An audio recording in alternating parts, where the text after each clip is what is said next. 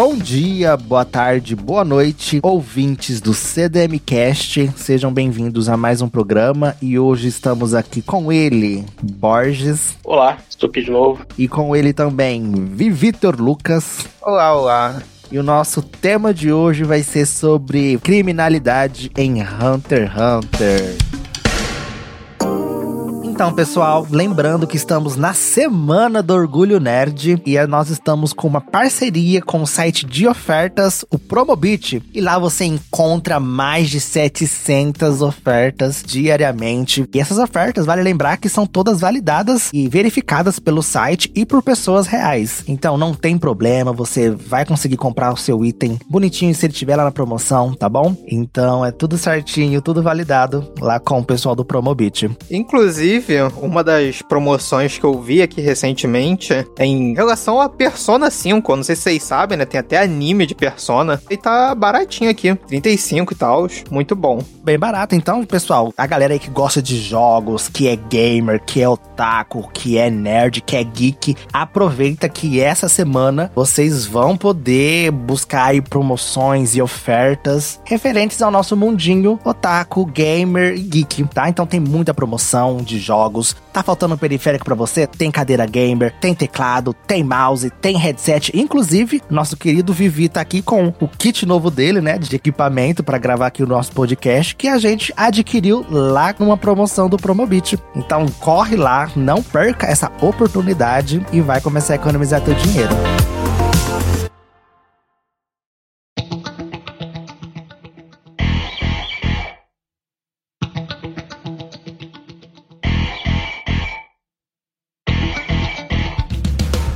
Aproveitar, puxar aqui um pouquinho para falar, tipo, fui eu que sugeri esses dois temas. Tem um tempo já que eu tô parando pra ver, tipo, o react de Hunter x Hunter, né? De vários canais. E uma coisa que eu acho sempre muito interessante, né? Que sempre me pega, é a maneira como as pessoas, elas reagiam à maneira como o Netero abordava sobre as questões relacionadas a assassinato, né? No Exame Hunter, né? Então todo mundo que vai ver Hunter x Hunter fica extremamente indignado como como assim ele pode tacar a agulha na cabeça da criança depois de virar um Hunter? Que tipo de lógica doentia esse velho tem? Sim. E aí, enquanto eu tava vendo esses reacts, eu lembrei de uma conversa, assim, que a gente teve nos semanais de Hunter x Hunter, do Borges com o André, se eu não me engano, onde eles abordam essa questão de se o Associação Hunter é uma empresa privada ou não. Eu não me lembro agora. O Borges acabou de, de me falar, mas eu esqueci. Você pode lembrar? É uma empresa privada, Borges? Eu não lembro agora.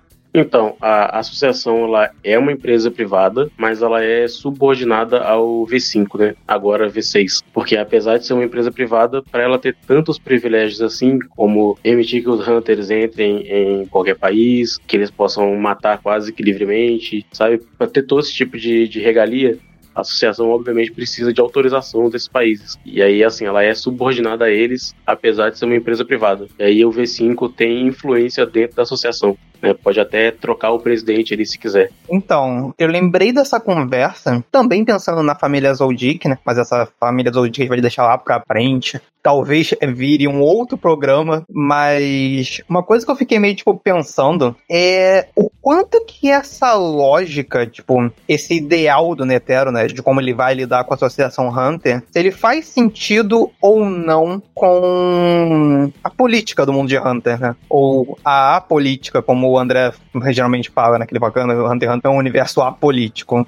Porque, tipo, eu fiquei pensando, no Exame Hunter tem todo um cuidado, tipo, toda uma questão, por exemplo, das pessoas não saberem o que é NEM, porque NEM não deveria ser um bagulho que as pessoas sabem, porque pode causar muita destruição. E aí a gente também tem o Wing depois, quando o Wong faz o exame, o exame secreto, falando que, tipo, um dos pré-requisitos para ser um Hunter é que você precisa ser forte. E para isso você precisa saber NEM, porque você talvez vai ter que lidar com bandidos, talvez você vai ter que lidar com pessoas malignas, e para isso você precisa saber nem. Precisa ser foda. E eu fiquei, tipo, pensando, tipo, quando tava vendo que era, tipo, pra vocês, vocês acham que faz sentido a maneira como o Netero aceita, tipo, facilmente, sem nenhum tipo de regra, lei ou, tipo, restrição, o fato de ter assassinos fazendo exame Hunter? Eu fiquei, tipo, meio tipo, cara, Tipo, eu entendo que o Netero é doido, sabe? Ele é maluco. Mas, tipo, faz sentido, tipo, levando em consideração que eles são, que eles trabalham pros países, levando em consideração que eles são, tipo, uma empresa conhecida, faz sentido, tipo, deixar pessoas como o Hisoka, que ele sabe que, que é um psicopata, tipo, virar um Hunter. Assim, eu agora entendi o caminho que você tá tentando escrever aqui agora com o tema. E eu acho que não faz sentido ao mesmo passo que faz. Eu acho que em alguns momentos a gente é desenhada essa ideia mais para frente, né? Eu acho que principalmente lá com o Wing na Torre Celestial que hunters, né, eles são perigoso, hunter com NEM, coisas do tipo, e que existe essa ideia de que a Associação Hunter ela serve para mediar alguns conflitos e algumas situações de criminalidade, coisas do tipo. Ao mesmo passo que a gente tem esse diálogo, né, desde o início, lá na parte daqueles macaquinho imitador. Não, acho que até mesmo desde o começo, né, quando aparece o Hisoka, que é dito que ele foi expulso no ano anterior, né, do exame por ter, se eu não me engano, atacado um examinador ou algo do tipo, né, que a gente depois tem até a luta dele com esse antigo examinador do exame Hunter. Mas só pra seguir com, meu, com a minha linha de raciocínio inicial, eu acho estranho porque é um pouco apolítico. Assim, nem tudo precisa ter um partido, nem, tudo precisa ter um lado, mas eu acho que quando é bem claro, né, a gente, a gente tem essa distinção entre o mal e o bem, que realmente o Hisoka não é uma pessoa boa, ele não tá ali por motivos bons. E outras pessoas também não vão ali por motivos bons. Não tô falando que assim, ah, tem que ter um motivo nobre, tem que ter um motivo glorioso, tem que ser. Não necessariamente isso. Mas se todo o motivo da pessoa que tá prestando o exame Hunter é conhecido, que é ele poder pegar a carteirinha de Hunter e para poder matar as pessoas deliberadamente, e mesmo assim ele ter algum tipo de benefício e vantagem, acesso a informações privilegiadas para poder continuar matando ou para matar alguém, eu acho que essa não distinção e essa falta de seleção para essa galera eu acho estranha. Ao mesmo passo que eles meio que julgam, né, ali dentro, que falam assim, cara, você vai lidar com inúmeras situações, então você tem que entender que às vezes você vai estar tá lidando com pessoas ruins e, enfim. O Ru trabalha em equipe com gente com serial killer, sabe?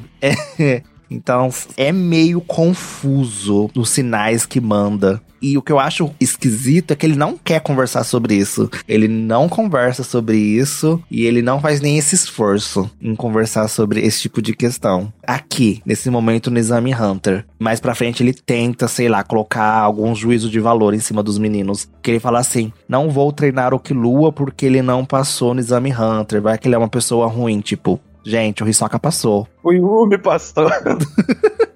Eu vou dizer que eu acho que faz sentido Nether em si aceitar que assassinos façam parte do Exame Hunter, porque a Associação Hunter, apesar do nome, ela não é um coletivo, sabe? Eles não estão ali em prol de algo comum, assim. Ela é uma, a Associação Hunter ela se faz através dos indivíduos, né? Das forças individuais das pessoas, assim. Então, para eles, se um assassino faz o Exame Hunter, mas ele é muito forte, é melhor do que se ele não fizesse. A associação sabe que ele vai fazer a prova para poder matar sem nenhum tipo de punição, né? Como é o caso do Ilume e do Hisoka fazendo a prova. Ao mesmo tempo, ela, a associação sabe que se esses indivíduos não fazem, a força da associação diminui. Então ela precisa que essas pessoas façam a prova ainda que eles abominem esse tipo de pessoa. Né? O Hisoka ele é odiado dentro da associação. Durante a votação para a escolha do novo presidente, nós vemos lá alguns dos zodíacos falando com o Hisoka, né? Falando, ah, eu não sabia que assassino se preocupava com eleição e tudo mais. Então eles demonstram um desdém, um certo ódio pela figura do Hisoka por ele ser um assassino. E depois a associação inteira vai atrás dos assassinos lá que estão matando o pessoal.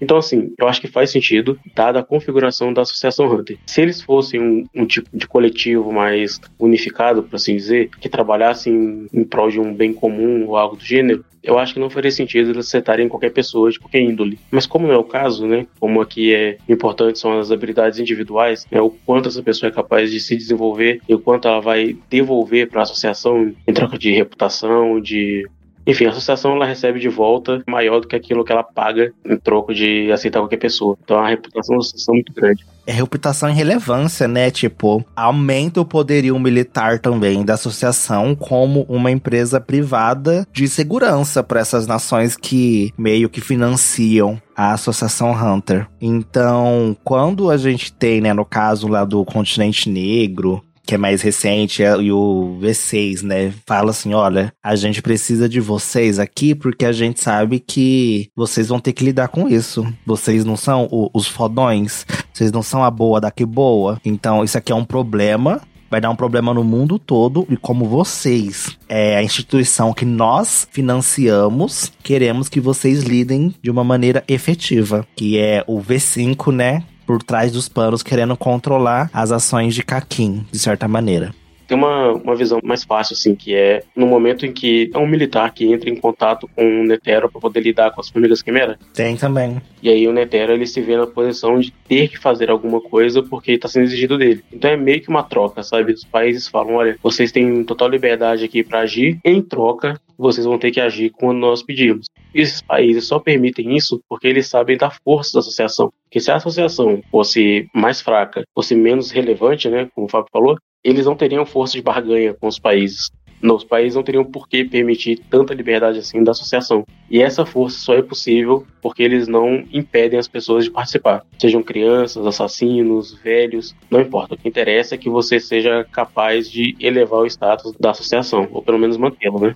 E agora que você comentou, isso casa bastante, né, com o questionamento principal do Victor, porque justifica um pouco a questão de como são feitos os exames, né, com muita violência, tem muita gente que morre Gente, o exame passa pouca gente, não é porque pouca gente desiste, mas a metade morre naquele pântano. Então, certeza. O povo é comido, engolido por bicho mágico, por criatura mágica. Eles se matam. O Hisoka mata uma renca lá no meio da névoa. Todo mundo vê, porque tem aqui examinadores escondidos vendo o desempenho individual de cada participante do exame Hunter. Então, a associação é ciente, tá ciente que estão se matando e mesmo assim permitem. Isso casa com o sentido da regulamentação, vamos colocar assim, da Associação Hunter e da liberdade que ela conquistou com esses outros países para poder fazer isso. Porque, por mais que ela seja uma empresa privada, né? Ela precisaria, entre aspas, ter certa regulamentação. E ela não tendo isso sendo regulamentado pelo Estado, pelo governo, mostra tanto o poder da associação em si e também o quanto que elas são flexíveis, né? A Associação Hunter para essas questões mais de lei, de criminalidade e coisas do tipo, ao meu ver. Então, meio que eles são, olha, estamos aqui fazendo o que nós quisermos, do que quisermos, quando quisermos, com o que queremos, quando queremos. Porém, se a gente precisar de vocês, a gente tá aqui. É interessante isso, mas parece que tipo, a minha principal questão com isso, e eu acho que em parte é por que o bagulho lá que o André trouxe, né? É que eu acho meio estranho como não tem uma repercussão, não tem uma relação de causa e consequência entre associação e, vamos dizer assim, a parte política fora dela, né? Porque, por exemplo, você não pode perder, tipo, a sua carteirinha, né? De Hunter. Que ela te dá, tipo, inúmeros privilégios, você não dá, tipo, acesso a várias coisas. Porém, mesmo que você seja um psicopata, né? Tipo, mesmo que você mate muita gente, você pode ser detido, você pode ser preso, mas você ainda também pode, tipo, continuar usufruindo dessa carteira. E eu, acho, eu não entendo isso muito bem. Porque, por exemplo, a gente tem alguns exemplos, né, de, tipo, pessoas criminosas, que inclusive, né, o Borges usou o Rizoka, né, que usou o Dick já tinha conhecimento do Rizoka, mas eu fico pensando, tipo, a Associação Hunter, ela é conhecida o suficiente para passar num telão no meio da rua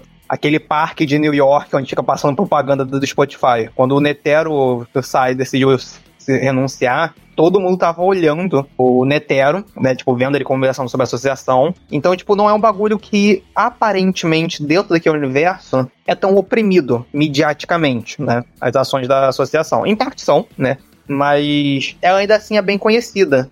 E aí eu acho meio estranho que, por mais que ela tenha um valor para o governo dos países, eu acho estranho a liberdade que ela dá, porque não parece ter uma consequência ou uma comoção de pessoas normais em relação à associação, sabe? E isso para mim é, tipo, é muito estranho. Tipo, não tem ninguém falando, tipo, como é que essa associação, que um, ontem um maluco matou 50 pessoas, como é que essa associação ela tá contratando psicopata e o governo ainda tá, tipo, utilizando dela, sabe? Eu acho que essa tipo, é uma das principais estranhezas que eu tenho com isso.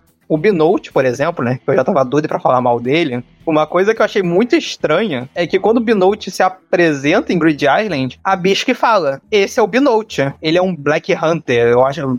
É aquele Hunter lá de criminosos, né? Basicamente. Que nem o Mizaston que mata um monte de gente, mata criancinhas, mata não sei o que e tal. Ele tem uma recompensa na cabeça dele. E eu fiquei, tipo, meio, tipo, ele ainda é considerado um Hunter, mas ao mesmo tempo ele também tem uma recompensa na cabeça dele, sabe? E querendo ou não, mesmo a associação Hunter não sendo tão unificada, ela ainda assim, tipo, tem um mesmo gerenciamento, sabe? Não é tipo, existe polícia em Nova York e existe polícia federal aqui no Brasil é, tipo, é o mesmo chairman, esqueci o nome, o mesmo presidente, né? Então, tipo, eu acho muito estranho que não tem uma cobrança, sabe? Uhum. Uma cobrança no sentido de, tipo, as pessoas não estranharem que tem uma recompensa por um Hunter que mata mulheres com uma tesourada. E eu fico, tipo, mano, por que não tem, sabe?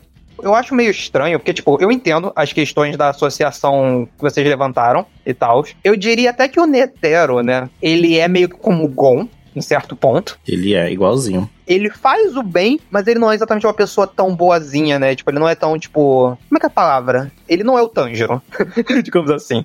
Ele não é. Eu tenho que combater o mal e a injustiça em si. Mas, ao mesmo tempo, eu acho que tem certas ações do Netero que para mim elas são meio que contraditórias, digamos assim. Por exemplo, na eleição, quando o Netero morre, a gente descobre lá pelo Mizaston que tem um total de mais de 100% de desaparecimentos de Hunters aconteceram depois que o Pariston virou vice-presidente.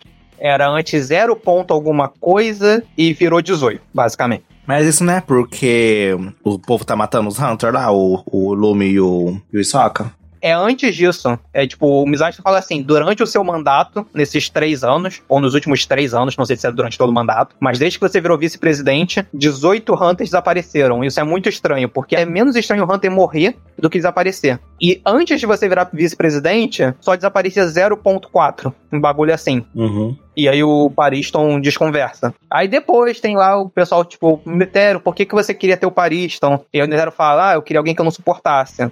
Tipo, ele falar que ele queria alguém que não queria que não suportasse, eu acho compreensível, sabe? Totalmente da personalidade do Netero. Mas ainda assim, eu acho estranho que, tipo, possivelmente, por pura diversão, ele está deixando um sociopata, um psicopata, um serial killer, possivelmente, fazer 18 vítimas sobre o mandato dele sabe? Apenas porque isso é divertido, sabe? Tipo, eu, tipo, eu acho isso estranho tanto pela personalidade do Netero, mesmo ele não sendo totalmente bonzinho, quanto pelo ideal de ser, tipo, um dono de uma empresa privada, tá ligado? Tipo, cara, por que, que eu estou deixando essa pessoa que pode dificultar a minha vida, pode acabar ferrando a agência Hunter porque assim, sabe? Eu não estou controlando ele. 18 já morreram. Não estou, não é que tipo, que nem o Gin. O Gin tá impedindo o Pariston, supostamente. A menos que ele fracasse, mas ele, a princípio, ele tá para impedir o Pariston.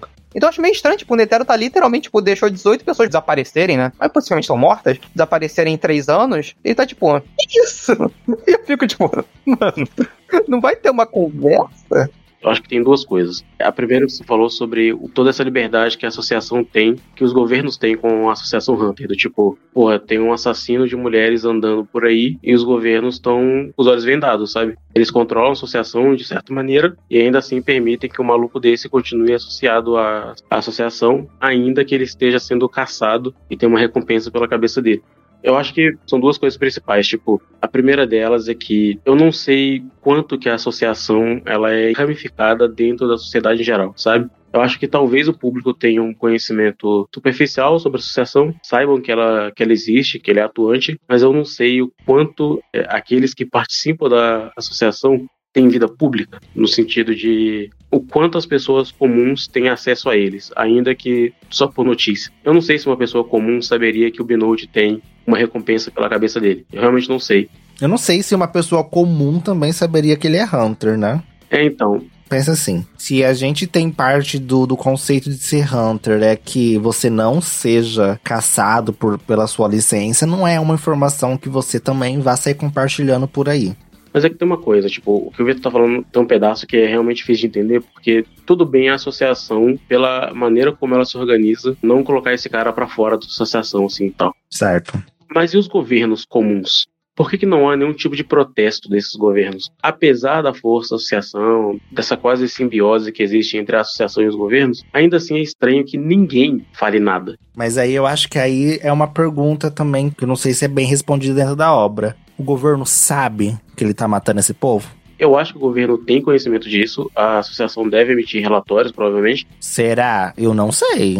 Mas eu acho que aí entra o ponto que o Vitor e o André estavam falando sobre Hunter x Hunter ser meio apolítico. Porque quando não tem ninguém protestando contra essas ações de membros da associação, né, pessoas dentro do governo ou sociedade geral, o Togashi ele meio que consegue se esquivar de ter que dar uma posição política no mundo de Hunter x Hunter, sabe? Então, assim, não é que ele não tá fazendo só escolhas no conceito de bem e mal. Ele tá optando por não deixar nenhum tipo de interpretação, a custa que isso deixe vago dentro da obra, deixa um vácuo dentro da obra, né? Que a gente tá discutindo aqui a custo dele não ter nenhum tipo de possibilidade de interpretação política sobre Hunter x Hunter, ele opta também por deixar esse, esse vácuo aí dentro da história que permite que esse tipo de questionamento surja, sabe? Então, como que o, a parte normal, entre muitas aspas, do mundo de Hunter x Hunter lida com essas questões? Nós não sabemos porque ele não desenvolve essa parte. Sim. Eu lembro que a gente já chegou a discutir sobre, sobre isso, assim, no, sobre essa parte do desenvolvimento de Hunter x Hunter, do universo de Hunter x Hunter. A gente até fez uma comparação com o Mag uma vez, uma conversa livre, eu acho, alguma coisa assim.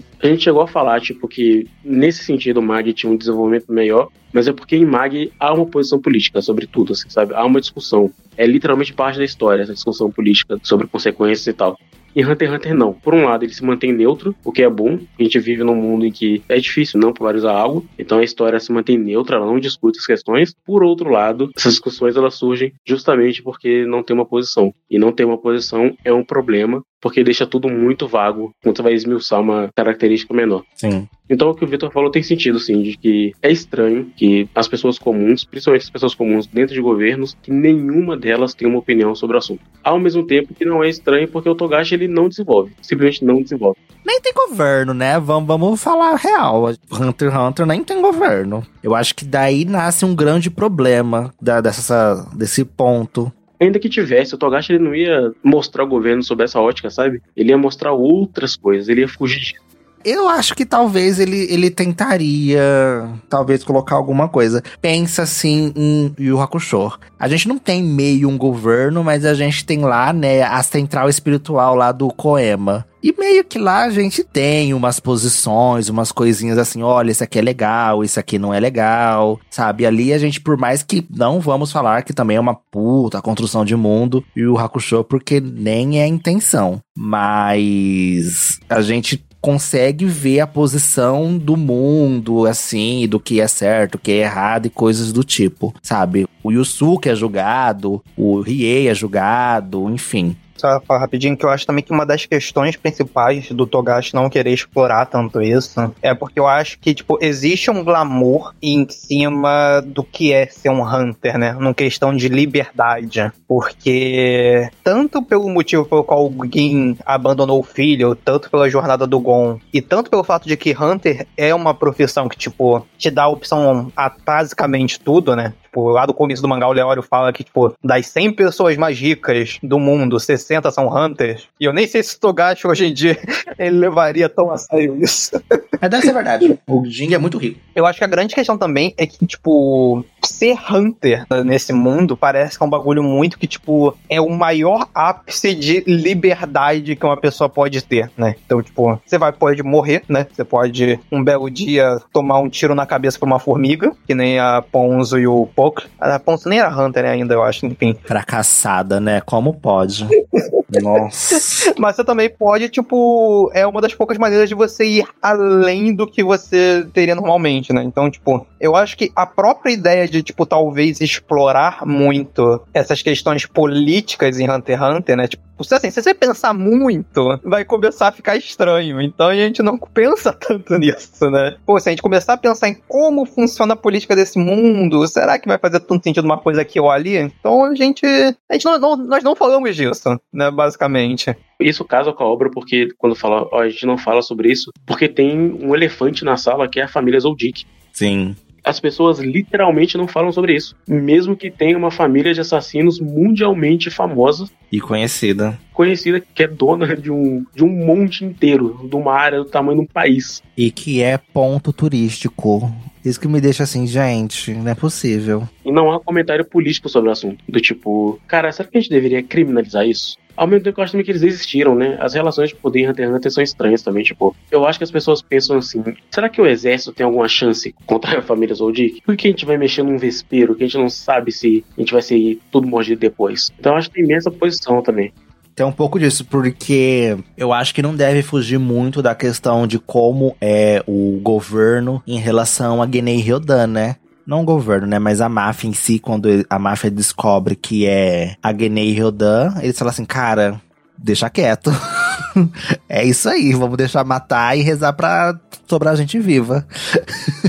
É engraçado, né? A Guiné Rodan eu acho que é um dos pontos mais interessantes, assim, tipo, que o Togashi mais teve coragem de abordar em questão de política em si. É, exatamente isso que eu ia falar é o mais próximo de alguma coisa foi isso aí. É o único movimento político, assim, uma escolha política. É aqui, e depois ali os dois parágrafos do Meruem falando que quer transformar a gente em gado. É aqui e ali. É o que nem o Borges falou, gente. É um grande elefantezão aqui. E não vai conversar, gente. A gente teve já um arco pseudo-político, que na realidade, a gente fala político, mas para mim aquele arco não tem nada de político. É só um arco de construção de mundo. O arco lá do comecinho de Kakin. Que aí tem grandes países, instituições políticas, aí aparece o V5, o V6. Mas no final das contas é mais um arco de vamos construir um mundo do zero, porque a gente não lidou com esse elefante também. Estamos criando esse elefante.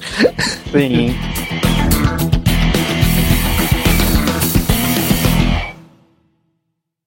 Você quer descobrir cenas além de Villain Saga, Berserk e Vagabond? Então entre na nossa comunidade do Discord. Além disso, acesse o apoia.c barra CDMcast e garanta benefícios exclusivos na comunidade a partir de R$ reais.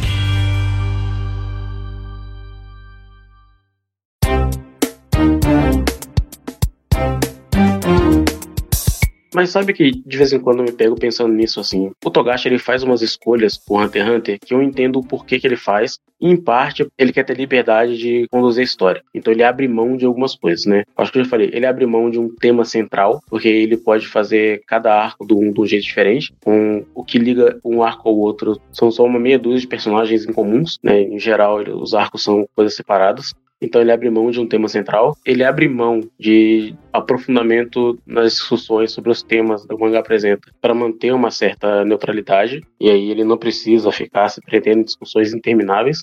Mas ao mesmo tempo isso também empobrece um pouco a parte da construção de mundo de Hunter x Hunter. A gente sabe pouquíssimo sobre o mundo de Hunter x Hunter. Pouquíssimo mesmo. Nada se pra gente pensar assim. Nós temos flashes das coisas. Uhum. A gente mal sabe a geografia de Hunter x Hunter, pra ter uma ideia. Nós temos os flashes assim de, poxa, então você tem a cidade do meteoro ali, que tem uma questão, você tem o Meruem fazendo discursos aqui, você tem o Zoldyck, que tem uma conformação familiar esquisita e tem uma relação estranha ao redor e tal. A gente não tem pra valer, assim, uma construção de mundo além dos personagens. Nós temos os personagens em si. Sobre ainda a geografia, o Togashi foi muito tirão, aquela pataquada sem fim, falando assim: o continente negro é a parte desconhecida do mapa mundi. É assim, que mapa mundi? Cadê o mapa mundi? Eu nem sei onde ficam as coisas que a gente tava até agora. É que nem, gente, é muito diferente de uma obra onde preza numa construção de um governo, de uma sociedade, de reino, que a gente, por mais que a gente não saiba certinho, né, coisa e tal, onde fica cada lugar, mas a gente tem uma noção. Assim, ah, os países do norte, por exemplo, vamos jogar aqui um que a gente falou recentemente, a Katsuku no Yona. A gente não tem ciência, mas a gente tem noção, mais ou menos em cada região tá cada tribo, sabe? A posição geográfica das coisas tem sentido tem necessidade e tem uma lógica. Aqui em Hunter x Hunter, tá pouco se fudendo. A gente sabe onde fica a NGL? A gente sabe onde fica a República do não sei o que lá, que o Meruem do nada saiu voando, atravessou sei lá quantos países para chegar nela? Passou por os campos de trigo, chegou. Tipo, meio que foda-se, sabe? Essa parte. Onde fica a cidade de Meteoro? É, tipo, ninguém sabe. Tipo, vamos nos encontrar em, em Yorkshire. Às vezes é a cidade aqui do lado, sabe? gente não sabe. Lembro, tipo, da NGL, né? Que, tipo, eles foram pra lá usando uma cartinha, né? Um feitiço, lá pra encontrar o Kaito. E aí, tipo, passam uns dias. Do nada, eles encontram a Palme e a Palme dá uma ligação pra Bisca. A Bisca aparece lá no dia seguinte. Gente, não tem sentido. Não tem sentido. E, e vale lembrar que, tipo, lá não tem avião. Lá eles andam de dirigível claro que é a magia do anime, coisa e tal, sabe? Mas, gente, é o que o Boris comentou. Às vezes, em troca da liberdade, né, pra ele fazer as coisas que ele quer, ele deixa esse, esses buracão aí que, tipo, ele fala assim: não falaremos sobre e fingiremos que é isso. E é isso, tipo, é algo que vai te impactar na história, ou assim, ah, não, mas eu acho que nessa parte realmente de construção de mundo é bem falho. Tanto é que nosso programa de construção do mundo é uma porcaria porque não tem mundo, né? Vamos falar. e é isso. Como que a gente vai falar de mundo se não tem um mundo? Uma coisa a, a, se pensar é que sempre que você define política, e aqui eu não estou falando sobre esquerda ou direita, mas os conceitos mais amplos de discussões políticas, sabe? Coisas relativas aí à sobrevivência e tal, é que quando você mostra esse lado da história, e aí linkando com o que o Vitor fala sobre a criminalidade, aliás, sobre a criminalização do, dos atos, né? Sempre que você tenta tratar esse tipo de tema, você força a história a ser micro, ela tem que se focar numa microestrutura de como esses conceitos vão conversar com ao redor, assim. E aí ele tem que criar um, um microcosmo, poder interagir com essas pessoas, e como essas pessoas vão interagir de volta, e como esses conceitos trabalham. E aí você meio que força ele a ser menor, sabe? E toda vez que o Togashi ele esbarrou num conceito assim, ele se forçou a ser menor. Então, você faz isso em Chimera Ants, né? Que é a parte mais política de Hunter x Hunter até agora. Aí você força o microcosmo ali do, do palácio e da relação dos Hunters e tal. Depois, quando ele faz isso de novo, agora no mangá, com o flashback do Ryodan, aí você força de novo a ele ser micro, porque ele se focou somente ali na cidade de Meteoro, e somente no Ryodan especificamente. E se ele fosse falar da família do Killua, seria a mesma coisa, assim. E o Togashi, ele gosta de trabalhar com coisas grandes, né? Ele prefere o amplo. Eu também. Eu sabia que essa piadinha tava chegando, igual o Léo.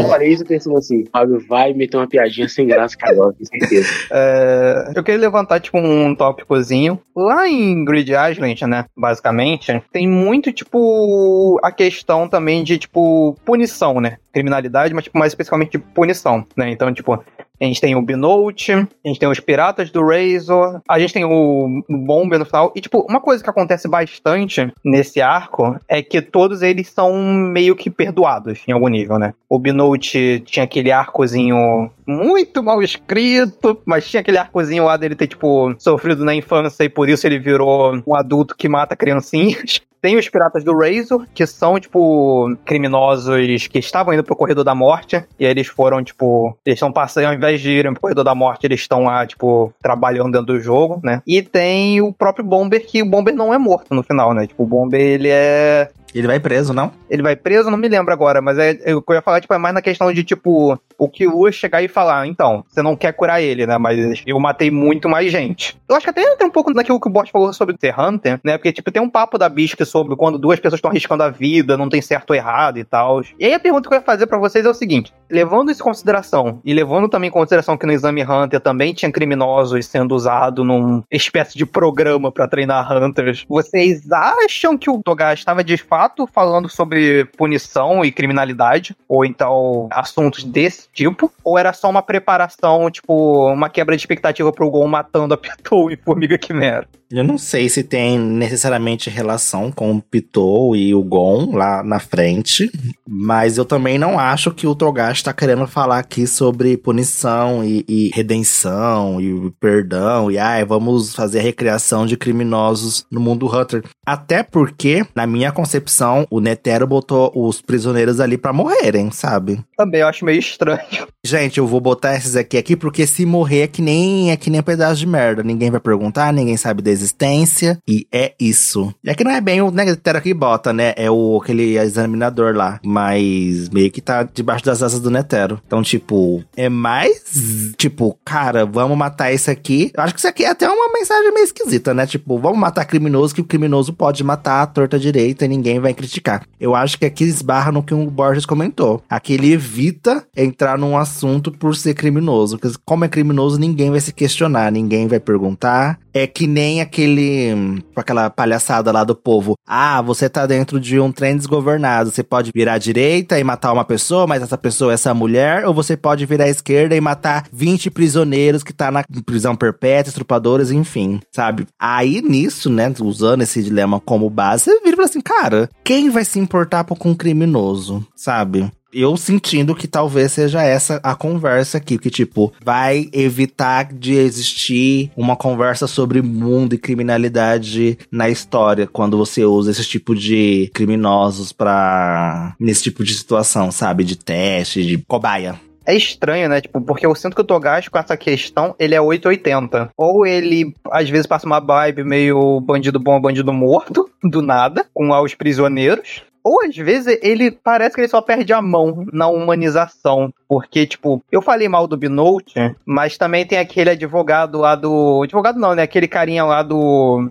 Ah, gente, aquele político de Formiga Quimera, o único humano do lado da, das formigas, já que eu esqueci o nome. Eu não lembro o nome, mas sei quem é que você tá falando. É um cabelo branco, né? E tipo assim, tanto ele quanto os Binote, eles estão. Eles têm meio que uma espécie de mais ou menos redenção, né? O Binote mais. O Binote tem um motivo lá, ele fala da infância triste dele e tal. E no final ele se entrega. E esse cara, ele só sai vivo, feliz mesmo, falando, não, agora eu vou aproveitar minha vida, vou para novos horizontes e tal.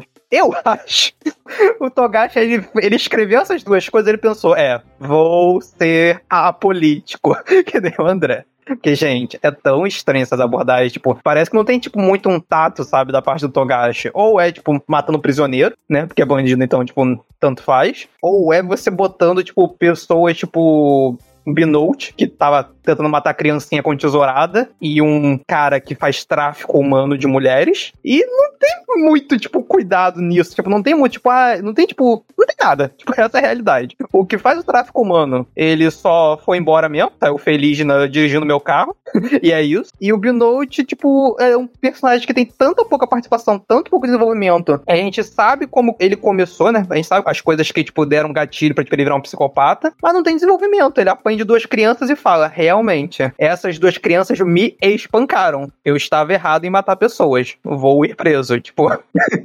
Mas voltando sobre um, um, um, ponto que eu acho muito interessante que você tocou, que é o ponto lá do Boff, lá de Quimera Ants, né? O, sobre a questão da Palme, é que eu acho muito esquisito a maneira como foi feita sei lá, eu acho muito esquisito você colocar, né, mulheres naquela situação ali, tipo, e não ter uma conversa talvez em cima. Tipo, cara, ele simplesmente botou a Palme pra ser estuprada, tá? Que é o que acontece com ela, pra ela poder entrar no castelo pra colocar umas, enfim, pra ver, estudar, enfim, seja lá o que for. Eu acho isso muito esquisito. Assim, cara, esquisito não, acho muito problemático mesmo. Eu vejo quase ninguém falando sobre isso. Tipo, ninguém para e pensa assim, cara, o Togashi escreveu uma mulher para ser estrupada. Aqui e é isso. Não só uma, né? Várias. No anime, eu lembro que eu sempre achava muito estranho a cena que as mulheres estão saindo do carro, né? Acho que vão ser traficadas. E aí, tipo, ele tá olhando para cada mulher, que nem tipo um pedaço de carne. Ele vai embora, né? Ele dá uns diálogos. E duas mulheres param e ficam tipo assim: Ele olhou pra mim. Ai, não, ele tava olhando pra mim. Sim!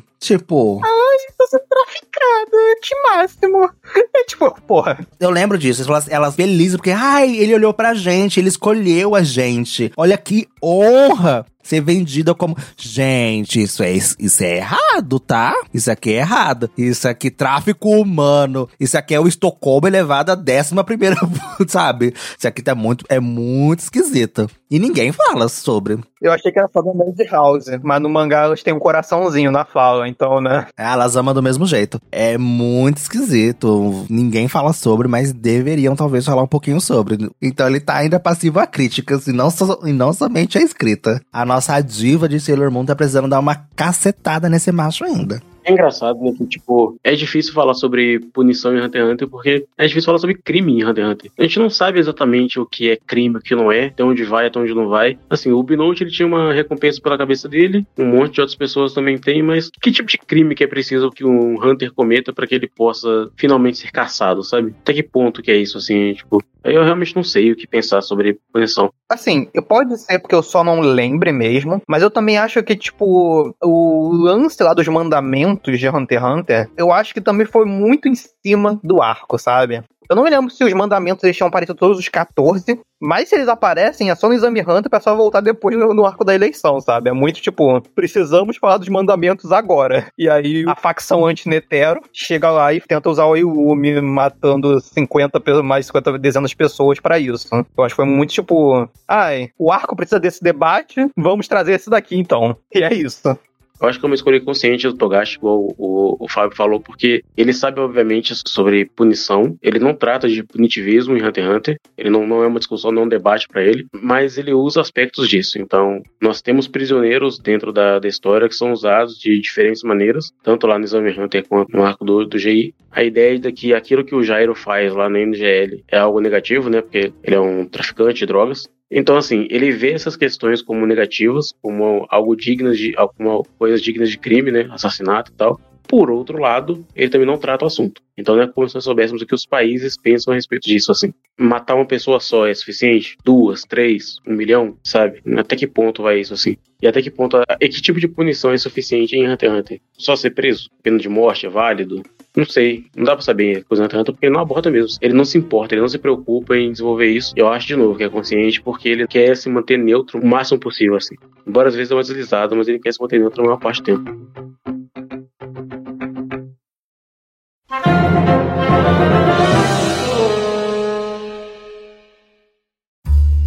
Olha só, até agora a gente tem falado então sobre aspectos mais gerais assim. Mas tem um caso muito particular dentro de Hunter x Hunter que tá acontecendo agora no, no atual arco, que é o da família real de Kakin. O pessoal tá dentro de um navio, estão todos os príncipes, né? Eles estão num Battle Royale para descobrir quem é que vai ser o novo, novo rei de Kakin. E ali você tem um microcosmo do que eu acredito ser uma parte muito esquisita de Hunter x Hunter, que é a maneira como os governos lidam com as pessoas. Então, dentro de ali do, do navio, o Togashi fez uma coisa interessante. Ele criou em miniatura uma representação de toda uma sociedade, que é a sociedade Kakin. Então, você tem os príncipes, tem a máfia, tem a maneira como a associação pode ou não é, atuar, tem a relação entre os empregados, tudo ali está sendo representado de maneira que me leva a crer que seria fora também do navio, né? De que jeito que a sociedade de Caquinha é estratificada. E ali tem muito comentário político, né? Nesse momento. Eu não tinha falado antes porque tá incompleto, né? Esse arco ainda não acabou mas ali tem muito comentário político. A maneira como os príncipes lidam uns com os outros, que eles entendem por reino, ao mesmo tempo que também tem como alguns personagens veem a criminalidade. Então, Benjamin é um militar, ele é muito punitivista. Então, ele entende a criminalidade como algo inaceitável, independente do que seja. Tanto é que para ele o fato de não ser atendido, em primeiro lugar, é um crime inaceitável. Você tem o Lutzer, que é um príncipe completamente malevolente, então crime para ele é só a pessoa existir e respirar, é um crime. Se não leu Olá Olavo de Carvalho,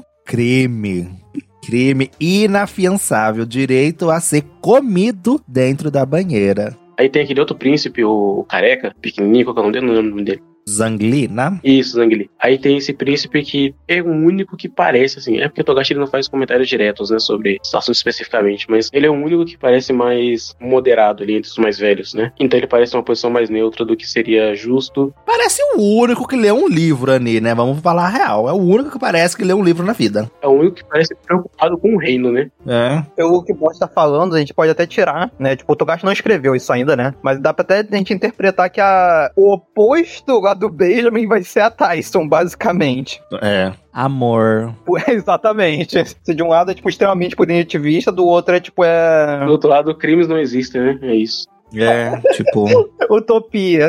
É interessante que, assim, existe um sistema judiciário dentro do navio. O que indica que existe, obviamente, um sistema judiciário fora do navio. E se todo mundo ali tá aceitando aquele sistema, é porque ele é mais ou menos comum a todas as pessoas. Ou ao menos a todas as pessoas de Caquim, né? Que é o que a gente tem acesso até agora. Então, assim, existem leis, existem tipificações, o que é aceitável o que não é. O que dentro do navio, obviamente, não afeta a todos da mesma maneira, porque os príncipes, eles são inimputáveis, né? Eles não podem ser indiciados por qualquer crime que seja. Mas pro restante da população tem essa força, sabe? O judiciário, ele funciona ali dentro do navio. Até com um dos zodíacos julgando as pessoas, servindo como, como juiz. Que também é um militar, né? Botobai, que é um militar, assim como Benjamin também é um militar. De nações diferentes, mas são militares. E também tem aquele robô do grupo do, do Beyond, que também é de uma força paramilitar, no caso. Uhum. Ou seja, essas noções elas existem em Hunter x Hunter, elas fazem parte da construção do mundo, mas aí, né, reiterando o que a gente já falou aqui um milhão de vezes, o Togashi ele se esquiva de maneira proposital. Ele não quer lidar com esses problemas, ao menos agora, assim. Ele quer ser mais neutro possível para lidar com o macro e não com o micro. Porque sempre que ele tem que lidar com o micro, ele prefere se fechar em casos específicos. Então, ou ele vai falar só do, do Zodiac, ou ele vai falar só da Ryodan, ele vai falar só lá das formigas. Ele não trata isso em um âmbito maior, assim, sabe? Ele não quer discutir isso de maneira mais, mais ampla. Eu acho que vai ser da Guiné Rodan especificamente, né? Eu acho que esse arco político, assim, da. Olha, gente, como a gente é sofrido, como a gente é menosprezado, como a gente não tem acessos, pelo menos dentro do navio, não é falado sobre, gente. Não é. Essas pessoas continuam sendo menosprezadas. E a Guinei Ryodan, apesar de ser, né, tá nessa categoria de pessoas que foram excluídas do mundo, elas conseguiram poder. É assim, né? Continua sendo um pouco esquisito, porque ele fala que para você ser alguém você precisa ter poder, você precisa tomar para você, que é o que a Genei Rodan faz, né? Ele toma tudo para eles, porque eles se colocam nesse, nessa posição de direito, eles não pedem, eles não querem saber, eles não querem permissão de ninguém. Se eles querem, eles podem, eles vão pegar. E ao mesmo tempo que aqui no navio, né, no barco, é bem claro, né, como que funciona essa injustiça. Pra mim é uma grande injustiça, né? A galera tudo morrendo lá embaixo e os caras lá falando assim, gente, a gente não pode mandar mais soldado porque os príncipes estão aqui em cima. Até essa conversa do Zyston, né, se eu não me engano. Que a galera tá tudo morrendo lá embaixo, eles não querem mandar mais soldados. Ah, não, gente, fecha as portas, se morrer, morreu. Vamos cuidar daqui de cima, aqui que é importante.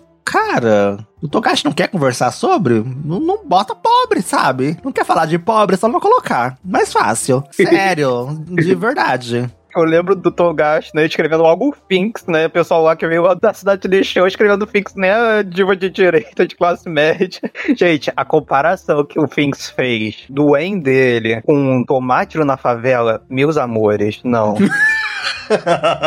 Gente, o Togashi ele odeia pobre. Sério. Ele tem pavor. Ele tem nojo o Togashi, naquele momento ali, ele deixou cair. Opa! Sou uma pessoa rica comentando sobre gente pobre, cara. Não. Pois é. Pegou logo um personagem pobre, um personagem que veio da, da cidade meteora pra falar, não. Botar uma plaquinha falando, atira em mim quando eu entro na favela. Gente, gente, ai. É uma carta de ódio aos pobres. Pois é. Tanto é que o Jairo vai ser o vilão dele, por quê? Que é pobre também. Ele quer matar os pobres do mundo inteiro. Pois é, começando pelo, pelo Jairo. tá aí, essa é a nossa grande conclusão de criminalidade. É isso, Togashi odeia os pobres. Concluído, não seja pobre, não seja pobre. Não seja pobre nas obras do Togashi. Evite. Exato. Quer sobreviver? Basta não ser pobre. Exatamente. Vire Hunter. Agora tá explicado porque ser Hunter é tão importante. Se você é rico, você tem visibilidade na obra do Togashi. Porque o Leório queria tanto dinheiro, né? Tá explicado por quê. Agora tá claro. Leório, eu te entendo agora. Eu não tava entendendo até o momento, mas agora tudo faz sentido. Você tem pavor de ser pobre em obra do Togashi. e eu te entendo. e é isso, gente. Segue a gente lá nas nossas redes sociais, no Instagram, cdm.cast, lá no nosso TikTok, cdmcast, no nosso Twitter, cdmcast, no nosso YouTube, arroba cdmcast. Tem alguma sugestão? Quer discordar da gente? Quer falar assim, amamos pobres? A gente vai te mandar o link então do nosso apoia.se barra cdmcast. Não seja como o Togashi, apoie pobres também a continuar produzindo conteúdo. Ajudar a gente a botar um ovo no ramen. Exatamente. E aproveita e entra na nossa comunidade no Discord também. Não precisa pagar nada. Tem alguns benefícios para quem dá uma ajudinha, uma força aqui para nós do programa. Vai estar o link aqui na descrição do podcast. E é isso, gente. Interaja, comenta, compartilha, divulga para todo mundo que semana que vem ou daqui 15 dias tem mais programa para vocês, tá? Tchau. Tchau.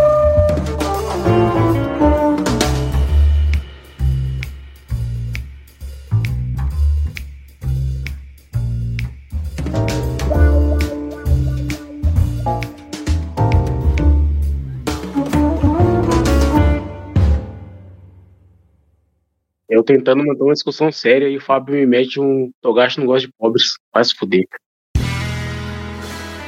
Este podcast foi editado por André de Carvalho.